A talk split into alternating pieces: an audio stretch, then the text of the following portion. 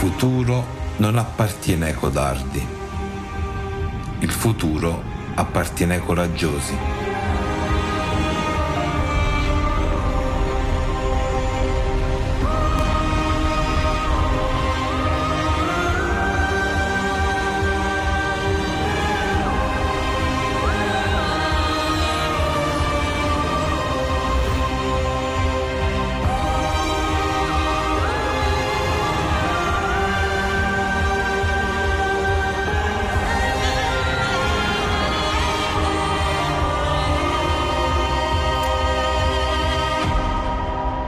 Qual è il futuro dell'umanità? Siamo noi a doverlo decidere. L'umanità